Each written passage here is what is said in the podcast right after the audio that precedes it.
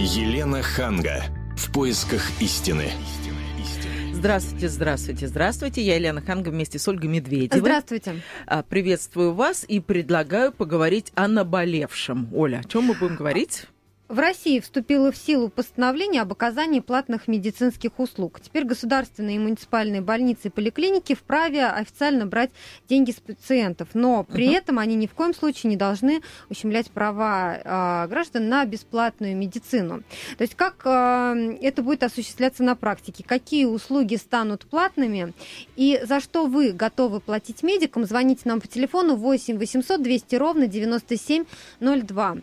Ну, а поговорить на эту тему мы пригласили два эксперта. Во-первых, это Александр Путилин, врач-терапевт и кандидат медицинских наук. Здравствуйте, спасибо, Добрый вечер. Вы пришли к нам. И Ирина Николаевна Ильченко, член комиссии по контролю за реформой и модернизацией системы здравоохранения Общественной палаты Российской Федерации. Ирина Николаевна, ну вот расскажите нам поподробнее, потому что сейчас очень много споров вокруг этого постановления. Что нового введено и как это будет осуществляться на практике? Спасибо за этот вопрос. Но я хочу сказать, что это, по сути дела, не столько новое, сколько продолжение старого. Того старого, которое было начато еще в 1996 году с постановления правительства о предоставлении платных медицинских услуг в государственных и муниципальных учреждениях. Но, к сожалению, вот за тот период времени, который прошел с выхода этого постановления, выявилось ряд недостатков, и по обращениям населения выяснилось, что есть, в общем, ряд... Ну, вы могли бы поточнее сказать, вот попроще, не научным языком, а просто вот это будет за деньги, а это останется вот бесплатно. Что предусматривает новое постановление, которое вступило в силу с 1 января этого года? Прежде всего, разъяснение в отношении того, какие платные медицинские услуги будут предоставляться в дополнение к бесплатным. Какие перечислить? Прежде всего, такие услуги, которые предоставляются на иных условиях по комфортности и сервису. Ну, что это значит? Это значит, что в удобное, может быть, для пациентов время, особенно для работающего населения, которое сегодня тоже обращается в государственные учреждения, будут предоставляться уже платные услуги, может быть, в выходные дни. А какие услуги? Услуги все те же, которые оказываются и в рамках программы государственных гарантий бесплатного оказания медицинской помощи. То есть это терапевт, невропатолог, стоматолог и так далее, педиатр. Да, но на других условиях сервисного или комфортного обеспечения. Например, проще говоря, в выходные они не работают, а если вы хотите, чтобы вас приняли в выходной день, то вы должны за это заплатить. Ну, это то, как я себе это представляю. Разъяснений по этому поводу детальных нет. Есть просто формулировки в этом постановлении правительства. Первое – это комфортность и сервис дополнительные. Которые... Вот постановление уже вступило в силу. У нас присутствует здесь терапевт. Вот расскажите, как это на практике?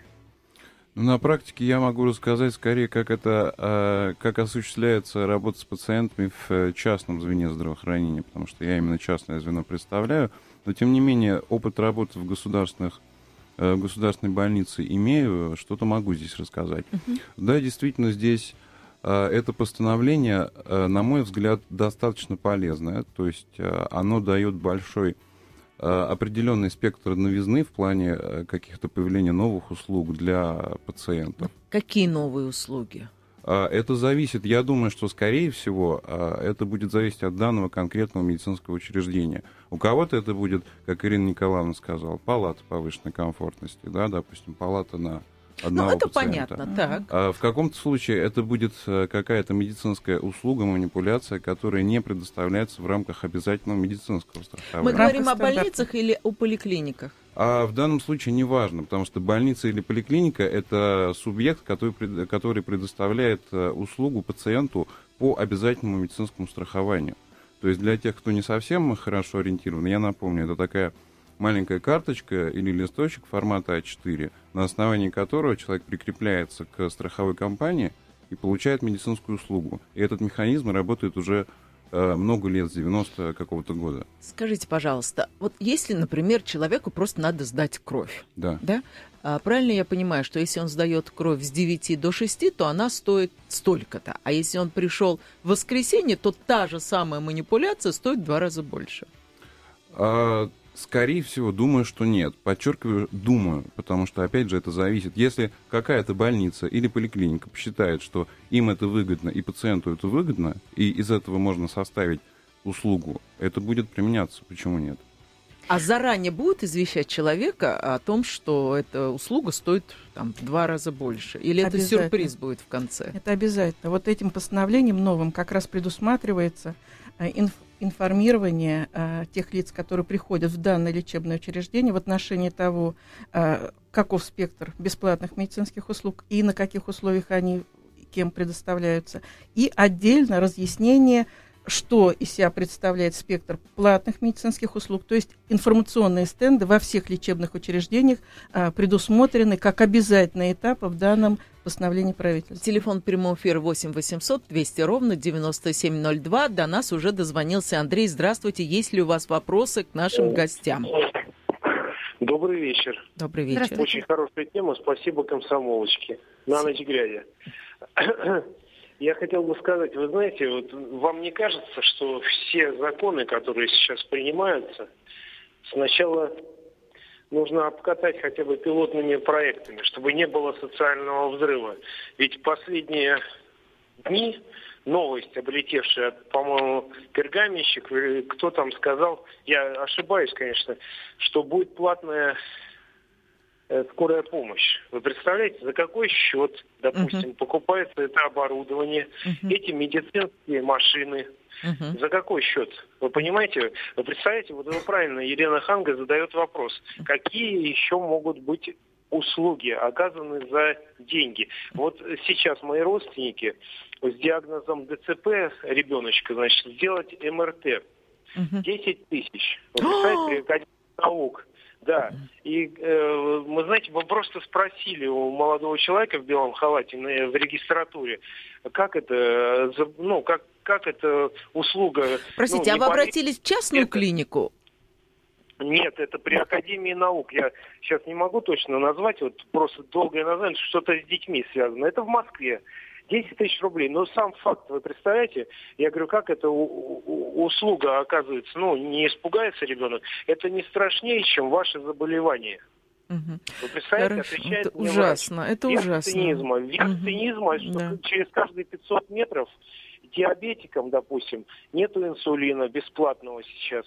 Через каждые 500 метров в любом торговом комплексе, вот у меня по району, их 5 аптек. И там я могу купить любой инсулин. Да. Обезболивающего в Москве нету. А как быть в провинции? Спасибо, Андрей. Мы поняли ваш вопрос. И тем более, что я хочу дополнить вопрос Андрея. Ведь сейчас может появиться поле для манипуляции. Если раньше какие-то лекарства были, то теперь их начнут придерживать и говорить, что вот у нас там закончился инсулин, но вот за деньги, пожалуйста, мы его найдем. Вот такой риск может быть? Может быть. И совершенно правомерен был вопрос Андрея, да, который обратился в отношении того, что желательно было бы сначала провести какие-то пилотные проекты, обкатать всю эту систему, а потом уже вводить ее в действие. Но, к сожалению, у нас так складывается, что сначала мы что-то принимаем, а потом уже начинаем выходить из этого положения. Вы согласны с тем, что вот, например, вы приходите, вам надо ребенку сделать какую-то там манипуляцию. Вам говорят, вы знаете, у нас очередь на 3 месяца вперед, бесплатно.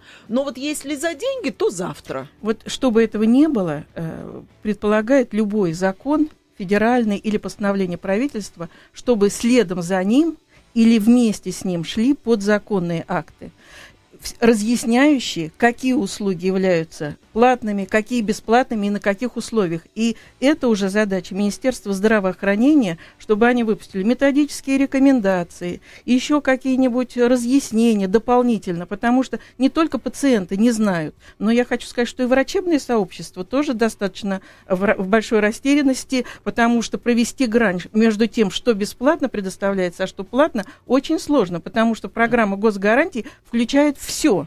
Телефон прямого эфира 8 800 200 ровно 9702. А у Анны вот следующий вопрос. Давайте послушаем. Здравствуйте, Анна. Здравствуйте. Вы знаете, мне кажется, докатилась наша страна до ручки, как говорят.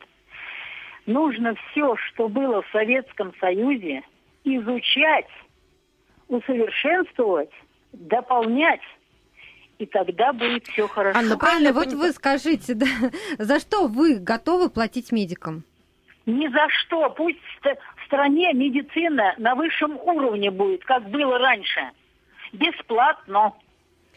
Так, но бесплатно, как вы понимаете, сыр в мышеловке. Вы там какие-то процедуры готовы оплачивать, а какие-то нет, например. Ну вот там пластическая хирургия, но это, знаете, тебе нравится, пожалуйста, но за свои деньги. А вот скорая помощь там никогда. Почему скорая помощь должна работать за деньги? Вот так вот, давайте поговорим, Анна. Скажите, пожалуйста, как было в Советском Союзе? Все были равны. Нужно, чтобы медицина у нас работала хорошо. Хорошо. Анна, спасибо, мы вас услышали. Телефон прямого эфира 8 800 200 ровно 9702. А до нас дозвонился Алексей. Здравствуйте, Алексей. Добрый день. Я сейчас, так понимаю, обсуждается вопрос по оплате медицинских услуг, да? Да. Вот на самом деле я плачу... Мое предприятие платит отчисления, да, страховку, грубо говоря. С нас государство берет налоги. И на все это покупается медицинское оборудование и все остальное. Я не понимаю, за что я должен еще платить деньги. За то, что я уже раз заплатил за это медицинское оборудование, и еще раз меня должны содрать деньги. Так, Алексей, я Да, это очень хороший вопрос, и мы, к сожалению, вынуждены ответить на него сразу же после небольшой рекламной паузы. Пожалуйста, оставайтесь с нами. Елена Ханга. В поисках истины. Реклама. Еженедельник «Советский спорт-футбол». В продаже со вторника. Какими игроками были Бубнов и Ловчев, главные эксперты страны в цифрах и фактах? Объединенный чемпионат СНГ. Что думают соседи? Опрос представителей лучших команд Украины. Советский спорт-футбол. Все тайны и таймы любимой игры. Реклама на Радио КП. Телефон рекламной службы в Москве. 777-02-80. Елена Ханга. В поисках истины. Здравствуйте. Перед уходом на рекламу до нас доносился Алексей и задал вопрос. Не могли бы вы теперь ответить на этот вопрос? Ну вот я постараюсь ответить. Конечно, вопрос очень сложный, и, понятно, эмоции позвонившего к нам на студию. Но я хочу сказать, что вот... При всех недостатках нашей системы бесплатного оказания медицинских услуг, которые оказываются в рамках программы государственных гарантий, все-таки год от года растут выделяемые государством средства и в расчете на одного пациента. И... Извините, Ирина Николаевна, да. Вопрос был другой. Вопрос был, если отчисляются деньги...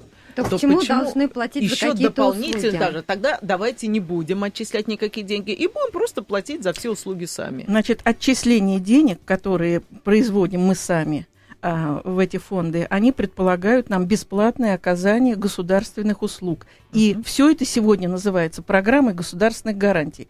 Она, конечно, имеет массу недостатков. Она развивается у нас. Она начала действовать с 1998 года. На нее было масса нареканий вот в начале 2000-х. Сейчас она год от года улучшает свои показатели различные. Вот. Но при этом все равно много недостатков остается. Основное недофинансирование. Александр, вот вам вопрос как врачу и терапевту. На вашей жизни как-то отразятся вот эти платные услуги? Вот, может быть, часть этих денег идет вам на зарплату? Я не могу пояснить, пойдет ли часть тех денег, которые медицинские учреждения получат, оказывая платные медицинские услуги, на зарплату врачам. Вполне возможно, что и да. То есть но пока вы это не почувствовали. А пока этого не почувствовал никто, потому что сегодня 22 число, соответственно, 22 дня всего, как начало действовать постановление. Пока еще мало кто что понял. А, тем не менее, я бы хотел пояснить относительно вот вопроса, Алексей, да, слушатель зовут. Вопрос, за что мы будем платить деньги? Ответ. Мы платим даже не так. Какой набор услуг пациент получает как бесплатный набор услуг, да, ответ. Вот тот, который мы все знаем, да, это мы можем вызвать бесплатно скорую помощь. То есть это слухи, альтернатива еще и платная. Не совсем слухи в Москве. Слушайте, ну с вами так сложно. Это не с нами. Слухи, что скорая помощь, а другой говорит, не совсем слухи. Ну, это вот как немножечко беременная. Сейчас есть достаточно широкий набор медицинских услуг, которые жители Москвы, неважно, там, граждане России, могут получать на бесплатной основе, просто имея полис обязательного медицинского страхования. Что включено в эти услуги? Все ли? Ответ – нет, не все.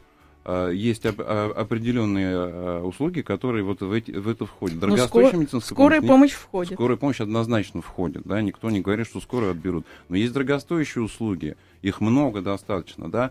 Вот какова их характеристика? Характеристика в том, что государство не может их оплатить, потому что, несмотря на то, что... Например, там, операции на сердце. Операции на сердце, да, травматологические. Хорошо. Ну, вот смотрите, допустим, пациент приходит на бесплатный прием к врачу. Да. Его приняли бесплатно. Но врач говорит, вам нужно сдать такие-то, такие-то анализы, и выписывает вот такой вот длиннющий список. Угу. Он при этом говорит, а анализы платные. То есть, получается, уже это не бесплатная медицина. Все равно получается, что человеку нужно сдать анализы. У меня вопрос в том, что вот может ли он, например, эти бесплатные анализы сдать в другом каком-то месте, есть ли у человека выбор. Да. Или может ли врач настаивать на том, чтобы эти анализы платно в этой конкретной больнице или поликлинике сдавали? Насколько я понимаю текст постановления, врач не может однозначно заставить пациента сдавать анализы здесь и сейчас. Врач, во-первых, мы вот этот очень важный момент пропустили, его очень хотелось бы озвучить. Во-первых, есть такое понятие, как информированное согласие. Оно действовало и раньше, и в этом постановлении оно тоже описано. Что такое информированное согласие? Это прежде чем что-либо начать делать с пациентом, да, буквально в первую минуту встречи с ним, я должен как врач объяснить ему, что мы делаем и зачем, какими средствами, какие возможны варианты. Но вы это должны делать независимо от того, платит вам деньги или нет. А правильно. Вы сейчас говорите о том, что за деньги я должен ему объяснить. Нет. Вот не за деньги, скажите, Елена. Вы как врач за деньги будете лечить лучше или нет? Я как врач за деньги и бесплатно буду лечить абсолютно одинаково. То есть вам этот закон в вашей жизни ничего не меняет? Конечно. К вам что частный приходит, что платный пациент? Конечно. Ну это радует. Спасибо. Ну вот я хочу ответить все-таки на вопрос в отношении диагностики, если она будет платной. На самом деле вот есть такое понятие, как стандарт оказания медицинской помощи по отдельным группам заболеваний. И эти стандарты включают какой-то набор, в том числе и диагностических обследований. Поэтому вот на ваш вопрос, отвечая, должен посмотреть врач и, безусловно, предоставить возможность диагностировать это состояние или заболевание бесплатно. Но если вы хотите сделать что-то дополнительно к этому стандарту диагностических методов, тогда за это нужно будет заплатить. Прежде чем дать слово следующему нашему радиослушателю, вот вы обмолвились, вот дорогостоящая операция на сердце. И ее, наверное, будут делать за деньги, я вас цитирую. Ну, а если пришла пожилая пенсионерка, у которой нету этих денег, что же ей теперь не будет делать операцию на сердце? Совсем не обязательно ей должны это делать за деньги, потому что, вот как правильно сказали сегодня мои коллеги, что у нас выделяются квоты на получение таких дорогостоящих услуг. Но существует кардиоцентр, только там большие очереди. Правильно, очереди есть, но они все равно двигаются, и можно получить ту же возможность сделать операцию и бесплатно. Да. Но если вы хотите ускорить процесс или по другим каким-то причинам уже вот не в рамках этой очереди, тогда нужно будет за это платить. Ну, понимаете, вот за рубежом, насколько я понимаю, если вы хотите стоять в очереди, вы стоите в эту бесплатную клинику и ждете. А если вы хотите быстрее, вы идете в частную клинику, вам делают это быстрее. А у нас получается, если я правильно вас понимаю, что в этой бесплатной клинике или ты стоишь в очереди, и тебя все время будут отодвигать в эту очередь. Те, кто может заплатить. Потому что у меня подруга, ей должны были делать операцию на грыжу. И вот она пришла, уже там ее поместили в палату, один день она провела, тут мне приходит, говорит, ой, нет, отправляйтесь домой, потому что у нас-то появились платные, и ее послали домой. Она там 10 дней отсидела, опять пришла в клинику, и дважды повторялась эта операция. Она очень нервничала, и для нее это был дикий стресс. И когда она третий раз пришла, она была вообще не уверена, будет ей делать и не будет. Но, в принципе, это могло продолжаться и продолжаться, потому что платные пациенты могут появляться и появляться. Совершенно верно. Ну, во-первых, вот вашей даме, которая с этим столкнулась, нужно посоветовать лучше знать права пациента. и активно все-таки с ними знакомиться и отстаивать. Она имеет возможность получить все равно эту, сделать операцию бесплатно. Нет, она ее и получила бесплатно, но просто ее дважды отсылали домой. К сожалению, и это могло продолжаться, если бы там опять... Ну, хорошо. Но почему все-таки в государственных? Потому что, опять же, в нашей стране так все сложилось, что лучшие клиники у нас, которые оказывают высокотехнологичную медицинскую помощь, они государственные. Они обычно при научно-исследовательских центрах крупных. И, конечно, уровень оказания вот этой высокотехнологичной помощи в этих учреждениях и просто в коммерческих клиниках, он несоизмерим. И здесь в пользу государственных учреждений надо отдать предпочтение. Да, поэтому... но просто теперь будет сложнее и сложнее туда попасть, потому что руководство клиники будет заинтересовано не в бесплатных, а платных пациентах. Телефон полностью переключить на платных они все равно не могут. И какую-то долю бесплатных пациентов, желательно, чтобы она была как можно больше, они все равно должны принимать. Телефон прямого эфира 8 800 200 ровно 9702. До нас дозвонился Юрий. Здравствуйте. За что вы готовы платить медикам? Здравствуйте. Вот у меня вот вопрос. Скажите, пожалуйста, вот у меня такая ситуация. Я сам живу в области, в Свердловской области, звоню из города Асбеста. У нас такая проблема, то что те медицинские учреждения, которые у нас есть, они оказывают помощь медицинскую и оказывают на очень низком уровне. Бесплатно или платно, то есть, уровень один, потому что одни врачи, одни диагнозы, да? Вот. И я вынужден, чтобы получать квалифицированную помощь, ехать в областной центр в Екатеринбург и за деньги получать профессиональную помощь. Так. Вот скажите мне, пожалуйста, с вводом вот этого закона, да, я буду получать что платно, что бесплатно в своем городе одну и ту же неквалифицированную помощь. Хороший вопрос. А смысл? Вот скажите мне, пожалуйста. Спасибо за ваш очень хороший, я бы даже сказала, остроумный вопрос. К сожалению, то, что вы выходите на платную медицинскую услугу в нашей стране, совсем не гарантирует того, что вы получите очень высокое качество.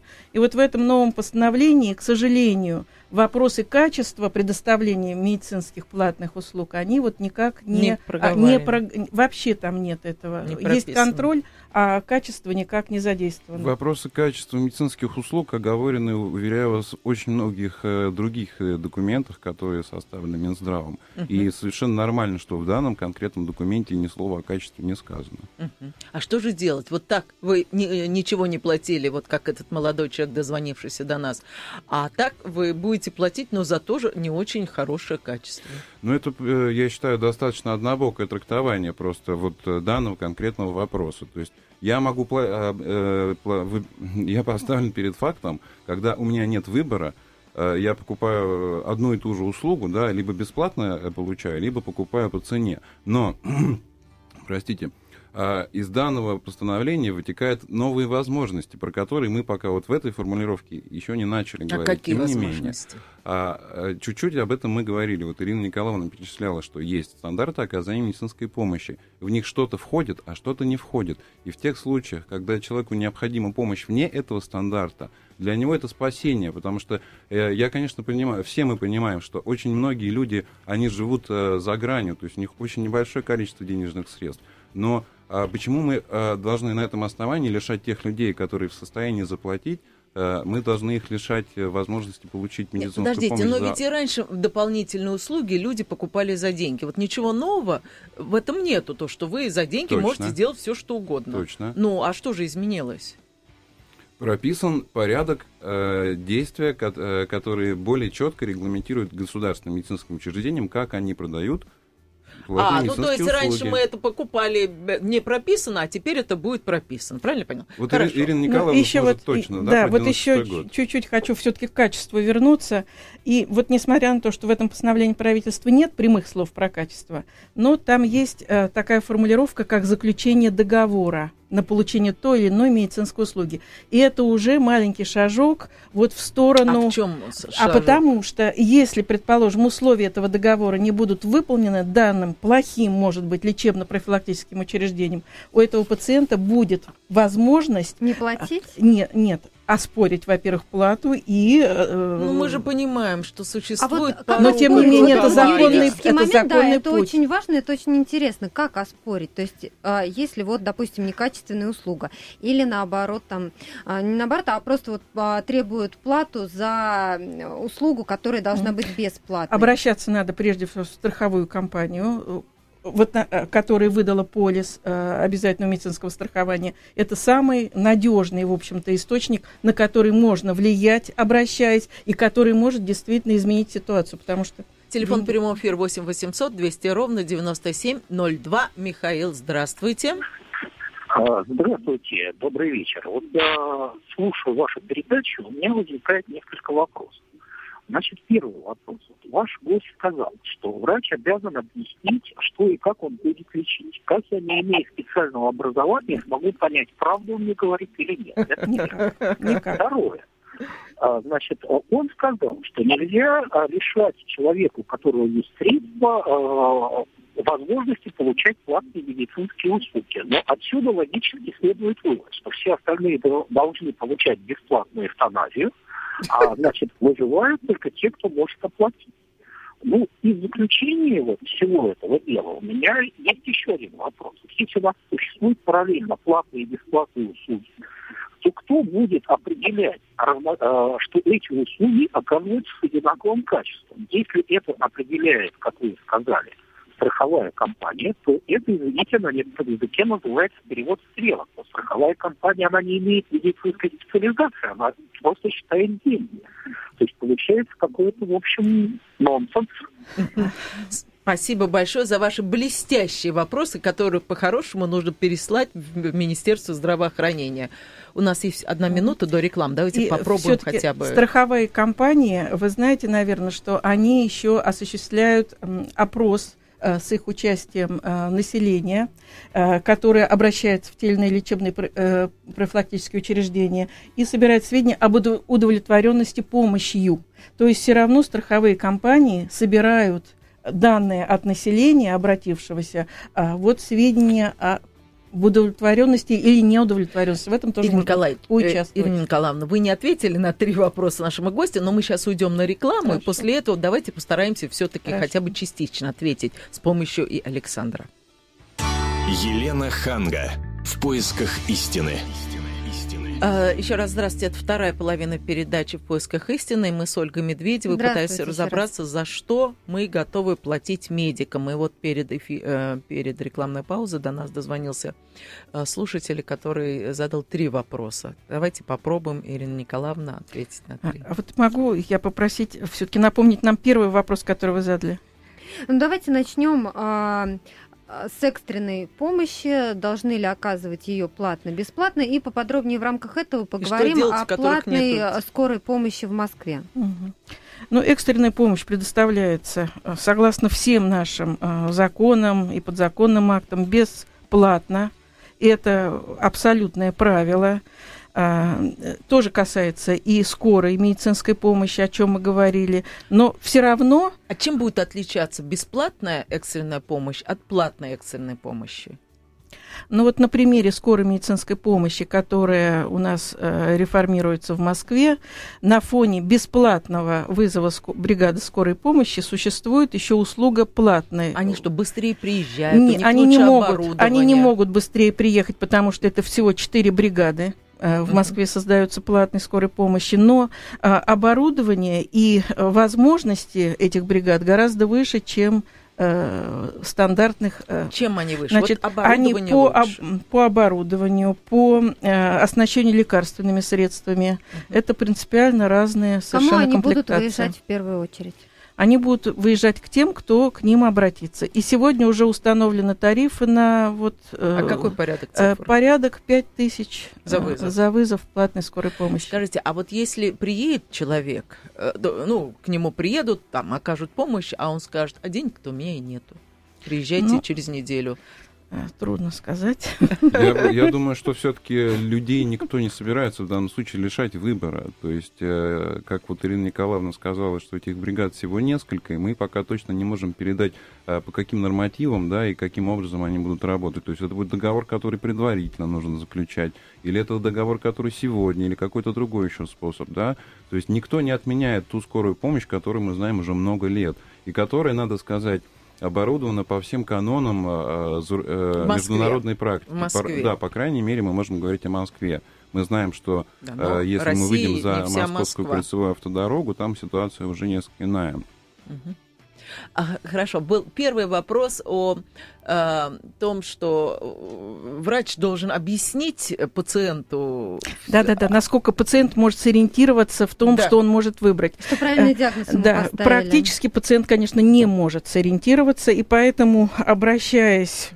Уж если вы обращаетесь за платной услугой к государственному учреждению, желательно, чтобы в этом договоре прописывалась минимально простая, понятная даже пациенту услуга. Ну, например, какое-то отдельное диагностическое исследование или какая-то отдельная консультация специалиста. Это понятно, я думаю, любой пациент это поймет. Но не комплекс услуг, потому что в комплексе услуг в рамках этого договора вряд ли пациент самостоятельно сориентируется. Разберется. Я согласен с Ириной Николаевной. Пациенту крайне сложно разобраться в полной мере в том объеме информации и тем более вот совершить тот выбор, перед которым он стоит, когда он приходит на обследование, лечение.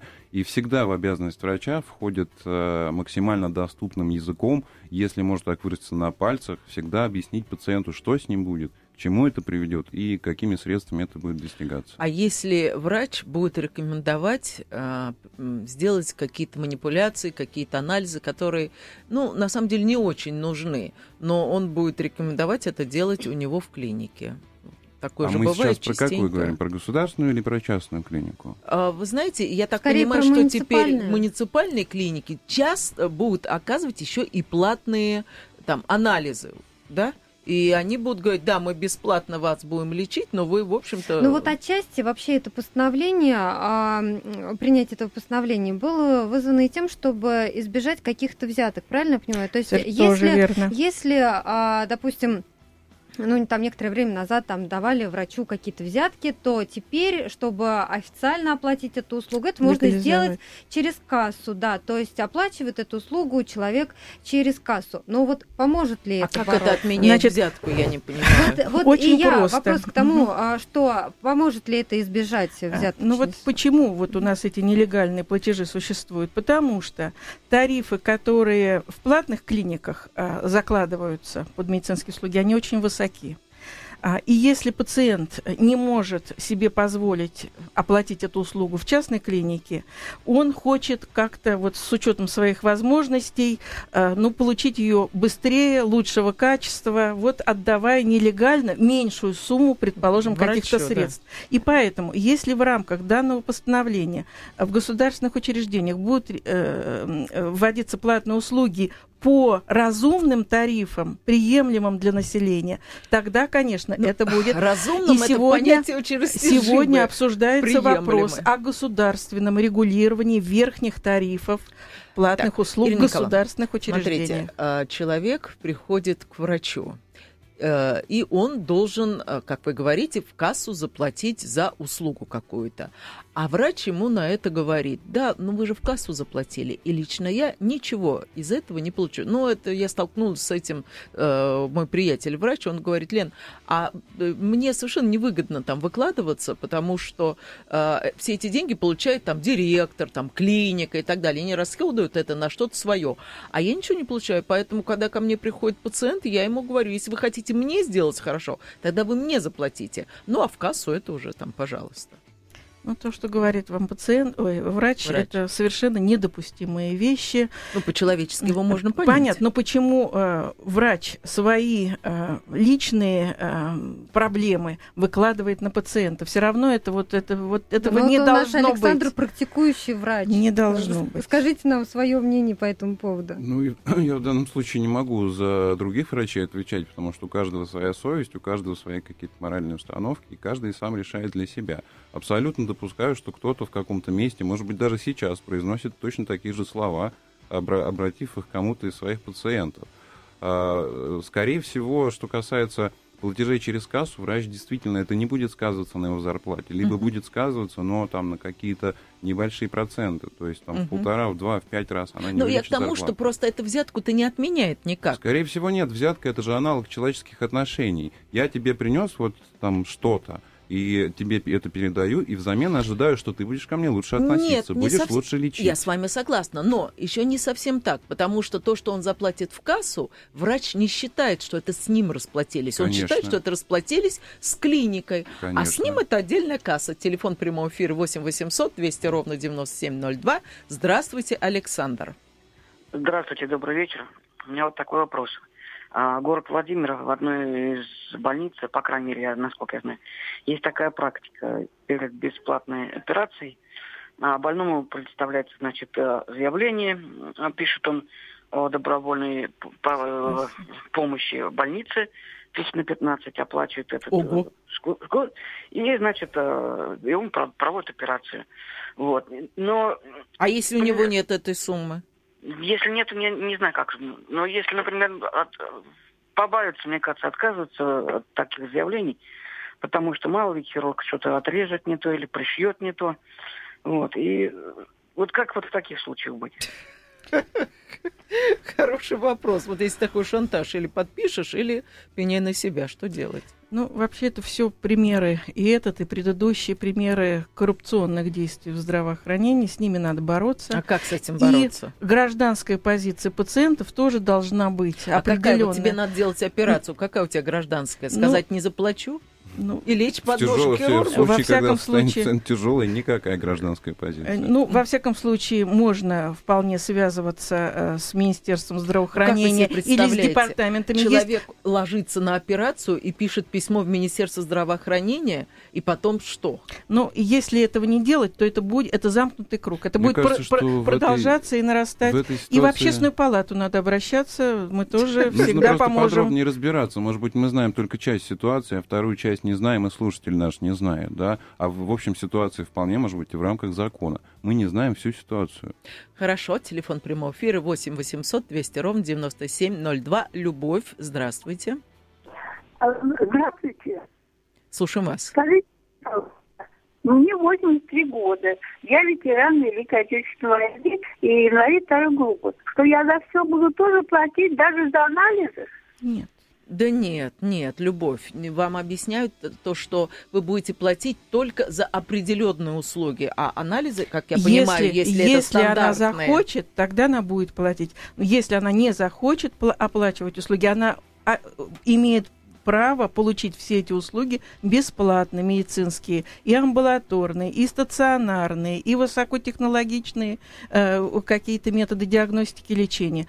То есть это гарантированно, и этого надо добиваться, и надо получать эти услуги. А вот эти вот платные услуги в государственных учреждениях, они будут значительно меньше, чем платные услуги в частных учреждениях? А стоимость? На порядок? Ну, разумеется. Ну, пока вопрос открыт. Общественная палата настаивает на том, чтобы было государственное регулирование и ограничение тарифов. А в частных клиниках нет такого? В частных мы не можем влиять на тарифы в частных клиниках. В частных клиниках тарифы регулируются только рынком, потому что пациент волен выбирать, пойти в ту или иную клинику.